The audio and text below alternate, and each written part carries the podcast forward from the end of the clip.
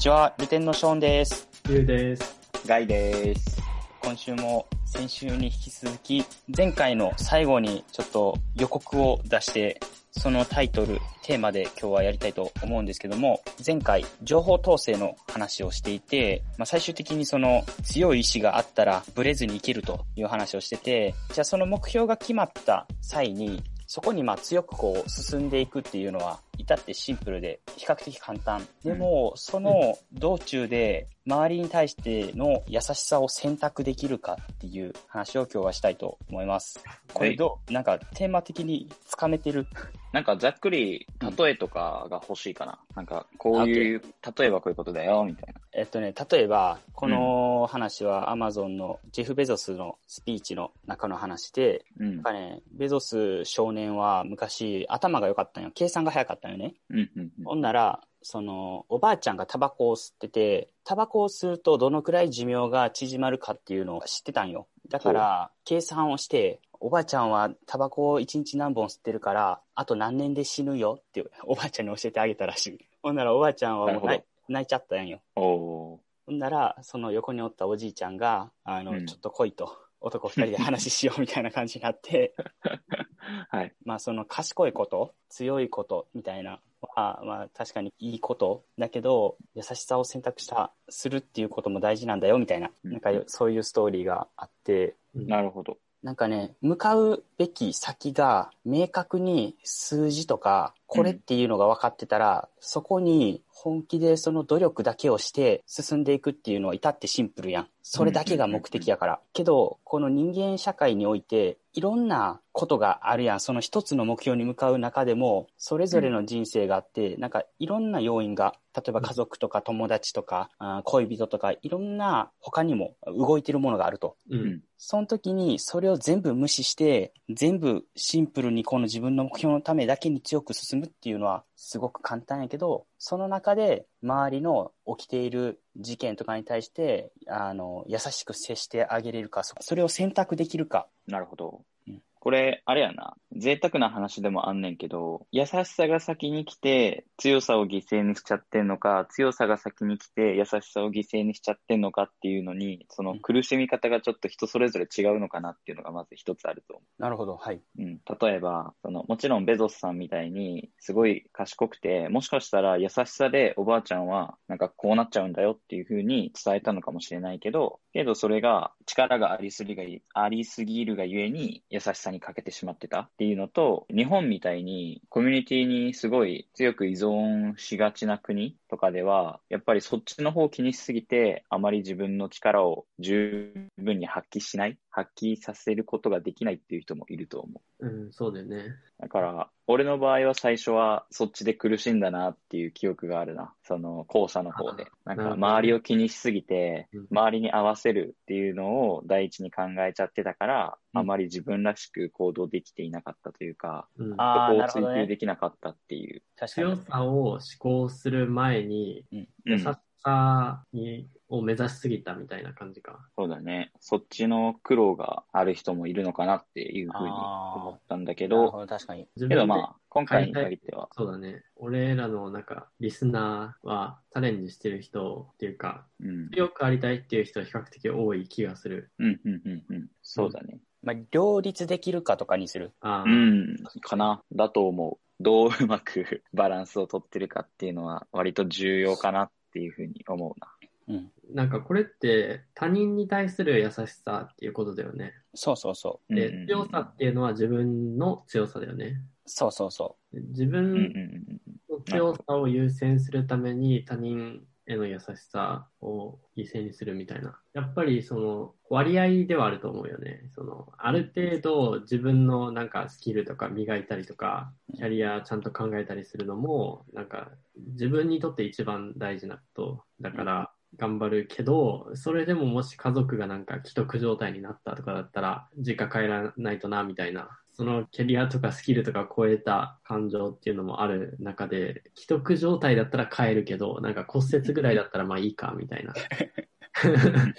ていう、なんか、ラインが人それぞれあるよね。うんうんうんうん。なるほど。うん究極の選択もあると思うけどね。これってさ、結構、なんかイメージしやすいのは、仕事と家族の時間っていうものをどうバランス取るかみたいなとこかなって。そうやね。うん。それも一つの、そういうバランスというか。まあ、ごめん、ちょっと話それちゃったけど、ショーンがどういう風に進めようかなと思ったテーマに合わせていこう。そうやね。ベゾスのその話で言うと、強さのために努力するっていうのはすごくシンプルだから簡単やと。まあ、ストイックになればいいっていうだけ。けど、優しさを選択するっていうのはすごく難しいっていう話だったよね、これ。で、なんか、俺的にはけど段階があると思ってて、多分、自分の場合はね、ガイ君みたいにその優しさ全振りで、なんかもう、もっと言うと他人の人生を生きてたみたいな感じだったうんうんうんうん多分、一番最初。ショーン少年は。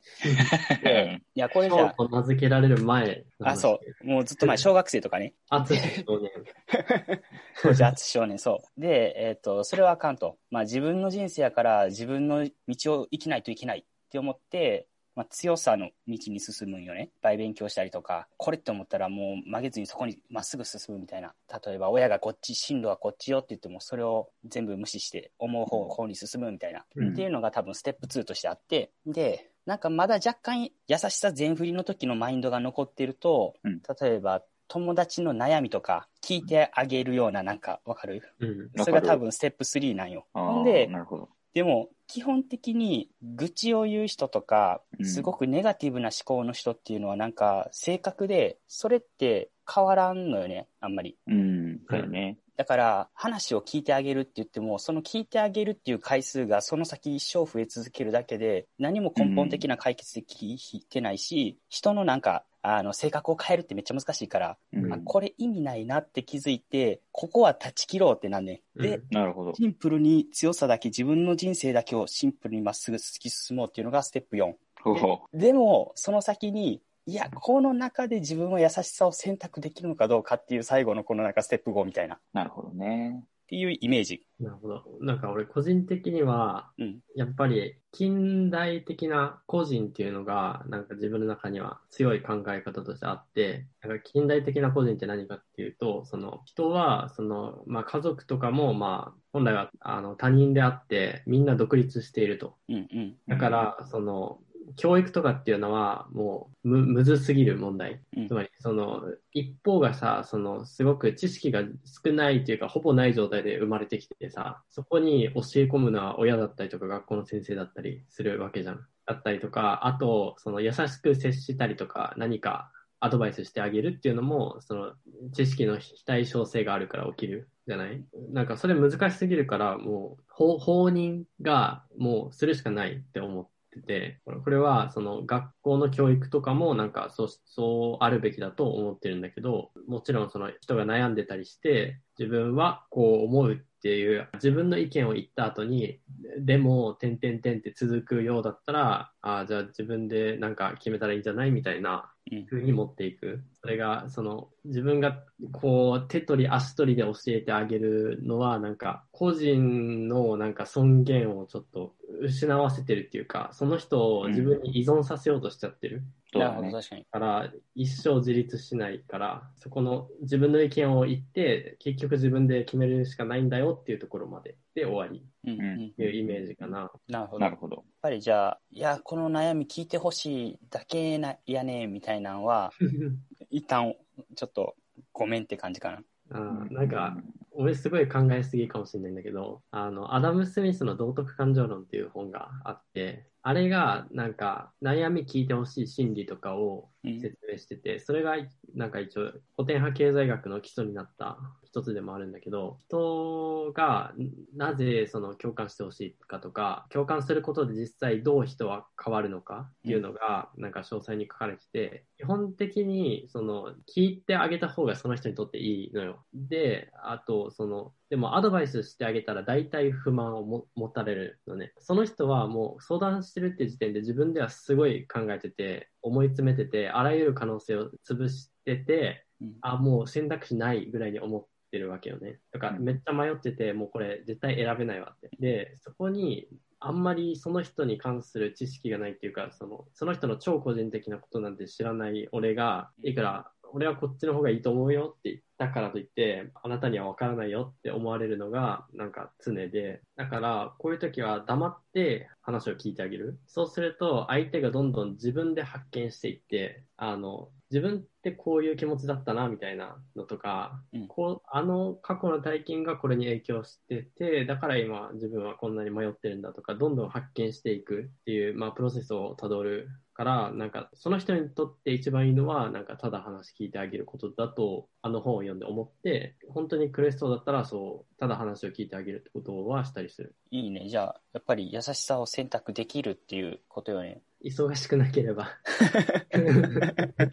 確かに。まあ、コーチングとかそんな感じよね。うん。ガイ君ど人に相談されたとき、ううん。ああ、でも聞くよ、絶対。人から何か求められたりしたときには、基本対応する。どんなに忙しくても。で、関わった以上は、まあ考えすぎかもしれへんけど、その人の人生に関わってるって思って接してる。けど、だからといってうん、その人を自分の思うようにコントロールしようっていうのは、おこがましいことだと思ってるから、まあさっきゆっくんが言ってくれたように、結局決めるのは本人だから、てか、本人が決めないと、結局俺が言い訳になっちゃうというか、俺がこうした方がいいって言ったから、その本人はこういう選択肢を取ったっていうふうに考えちゃうと、やっぱりうん結局本人が納得する答えにはなってないのかなって俺は思ってるから、まあ話は聞くし、まあできる限り本人がアドバイスを求めているのであれば、アドバイスというか考え方は伝えるけど、迷ってんねやったら、もうやったらっていうふうに俺は言う。なんかう、んその先にさ、結構依存されそうな感じがしたんやけど、今のうん。二人ともね。うんその場合はどういう態度を取る依存か。依存されるっていうのは、その、相談役として変われるってこと？自分が。そう。なんか、ガイ君に悩みを全部言うと、すごくうん。聞いてくれるから自分は気持ちよくなれると。すっきりする。だからう、ん。ガイ君ちょっと今日も話聞いてほしいねんけど、みたいな。とか。うんまあ、今やとオンラインやけど、例えば学生時代とかやったらさ、まあ、オフラインで毎日いる友達とかね。うん。うん。うん。うん。で、すごく、その子の愚痴を聞いてる時間がどんどんと長くなってくるみたいな。ああ、愚痴？まあでも、俺は基本対応しちゃうかな。依存されるっていうよりも、まあ結局結論、決定権は自分自身にあるんじゃないっていうところは絶対伝えるし、うん。その中でも自分に、俺にいつまでも相談に来るってことは自分で決定してないよねっていうふうに俺は思うから、そこは伝えるかな。けど、相手からこっちに関わろうとしてくれてるのは、俺的にはなんかいいことだし、愚痴を言われるっていうのを、まあ、なんかそれを聞いて自分も学べることがあるのかなとか思ったりもするから、それに関しては、俺は別に問題には思ってないかな。ゆうくんは？なんか、俺は割と特殊で、精神分析とか興味あって、うん。なんか、フロイトとか、うんユングとかうん、あと、最近、河合隼さんっていう日本の、あ、この間言ってたね。そう、河合隼さんとか、あの人も精神分析学者なんだけど、うん。うんの本とか音声とかたくさん聞いてるから、なんか、すごい、そういうさ、なんか、実際に実地でやるってことはないじゃん。そのずっと聞いてて、人はこういう時こういう心理になるとか、なんか聞いてるけど、実際にわかんないから、実際にそれを自分が聞けるタイミングが来たら、なんか、興興味が出ちゃうから、うん。精神分析みたいなことをやりたくなる。あの、あのあからさまにはやらないけど、これはなんかフロイトでいうあれだな、みたいなのとかを考えながら、あと、精神分析でよくあるなんか手法みたいな、なんかさっき言った、ただ話を聞くだけとか、あと、面白いのが、ユングの、なんだっけ、コンスタレーションだっけなうん。コンスタレーションみたいな概念があって、人がこう、悩んでる時に、その、コネクティングドッツ的な、その、いろんな物事が関連し合ってるっていうか、その、それぞれの出来事は、なんか全く別のところで起こってたりするんだけど、実はそれはつながってるんだよ、みたいなことを言うと、なんか、あ、そんな感じがしてくるみたいな。で、なんか、悪いことがたくさん起きることがある、あると実際に。それは神様がなんかやったとかじゃなくて、その、なんていうか、それ全てに意味があるみたいな話があって、で、それを言うと結構楽になるっていうか、その、それの意味を考えるようになるんだよね、悪いことの。ああ、なるほど。これは、なんか今これを、このきっかけを自分に与えて、強くなれるんだみたいな意味を、なんか自分で勝手につけたりとか、今はこう強くならなきゃいけない時期なんだとか、悪いことが同時に起こっていう、なんかこの意味付けを考えさせるっていうのはうん結構聞く手法で、すごい、確かに。。習得すると、なんかこれやってみたいなと思ってやったりうんする。なるほどね。まあ、今思ったのはね、基本的に二人はだいぶ優しい。なんて思った。でもなんか、測りにかけるね、その興味の部分と、なんか本当に忙しくて、自分がこれやらないと、これ進まないみたいなことがあったら、それと天秤にはかかるけど、判断はするよ。あの、相談じゃなくてただ確認なんだなとか、そこは自分自身のなんか見方で、ある程度、ふるいにはかけるけど、基本対応する。うんうんうん。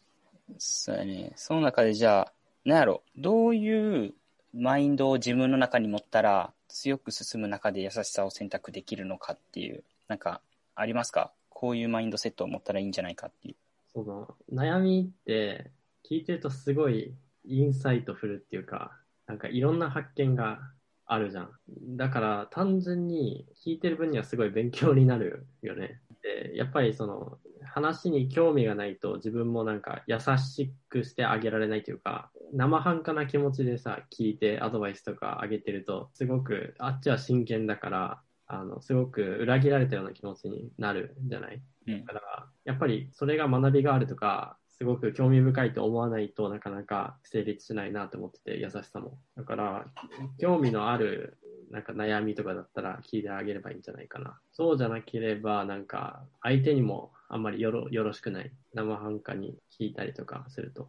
なるほどね。なんかな学びがあると思って聞いてみるとかじゃないかな。何でもかんでもウェルカムにしてしまうと、かえって相手にとっても良くないっていう。うん。うんうんうんなるほど。ガイ君はどえっ、と、プライベートな時間と人と関わる時間っていうのを明確に区別することが大事だと思います。そこがあやふやになっちゃうと、中途半端になると、なんか問題が起きやすいのかなっていうふうに思ってて。あとは、さっきゆうくんが言ってくれたんやけど、結局その人の物事の捉え方が問題になることが多いと思う。悪いことが起きたから今自分はダメだとかっていうふうな、その弱者の考え方になっちゃうというか、負けた考え方になっちゃうっていうのが多分一番良くないことで、それでもこれが将来こういうためになるんだろうなとかっていう、そのものをきちんと自分のいいように解釈できる能力っていうのがすごい大事だと思う。うんだから、そこはそう伝えるかな。結局自分の人生だから、物事をどう捉えるかって自分次第だと思うよっていうふうに伝える。ううんうん。で、自分も実際にそうしてるから、うん俺はそう考えてるよっていうふうに、まあ、アドバイスというか、自分はこういうふうに行動してますよっていう、自分の正解はこうだよっていうふうに伝える。けどまあ、基本俺もそういうことを考えながら生活してたりするから、ある程度自分の中で答えも見つ見つけれてるというか、ある程度定義してる部分も多いから、そこは自分はこういうふうに考えてますっていうふうに伝えることかな。あとはもう、人と関わるって決めた時にはきちんと対応する。確かにね。今日すごく俺の中で気づきあった、まず選択するっていうところと、うん。あと、まあ、ゆうくんのその、ユングの話もそうやし、うんあとね、ガイ君の今さっきちょっとちらっと言ったあの時間使い分けみたいなんで、自分の中のルールで1日1時間他人に与えるみたいな、そういう設定をできるとすごくいいなって思った。 to do しちゃうっていう。その24時間すべてを自分のためだけに使うのは良くないっていう、なんかそういうのにするみたいな。まあね。うん。でもまあ、他人ってコントロールできるものじゃないから、いつ来るかわからんから、うんもう来た時には来た時で、あ、もうこっからはスイッチ切り替えて、本人に対応しようっていうふうに俺はするかな。ここでもう一個、なんか、盛り上がりそうな話題入れちゃうのもあれだけど、言いたくなってるんだけど、うんうん。個人的にその人との関係って一番投資効率がいいいいと思ってて、なんか自分がどうしようもなくなった時に、なんか助けてくれるのって、その、親身に話聞いてあげた人とか、尽くしてあげた人とかだったりするじゃん。っていう、そういう時に、恩返しっていうのはすごく価値があることじゃない？自分にとって。セーフティーネットみたいな。うんうん。うん。だから、投資効率はいいと思うっていう話。信用貯金みたいな感じやな、なんか。うんな。るほどね。確かにまあ、それで言うと、俺が好きな考え方は恩送りやから、なんか、うん先輩起業家とかにもらった時間、これまで。それをうん他人が求めてるんやったら、そなんか、そっちに恩送りするみたいな。なんか、そういうのは結構自分の中で腑に落ちるなって、今、ちょっと思った。だよね。なるほど。OK です。ありがとう。今日は、この辺りでおしまいにしたいと思います。じゃあ、ありがとうございました。はーい。お疲れ様です。はーい。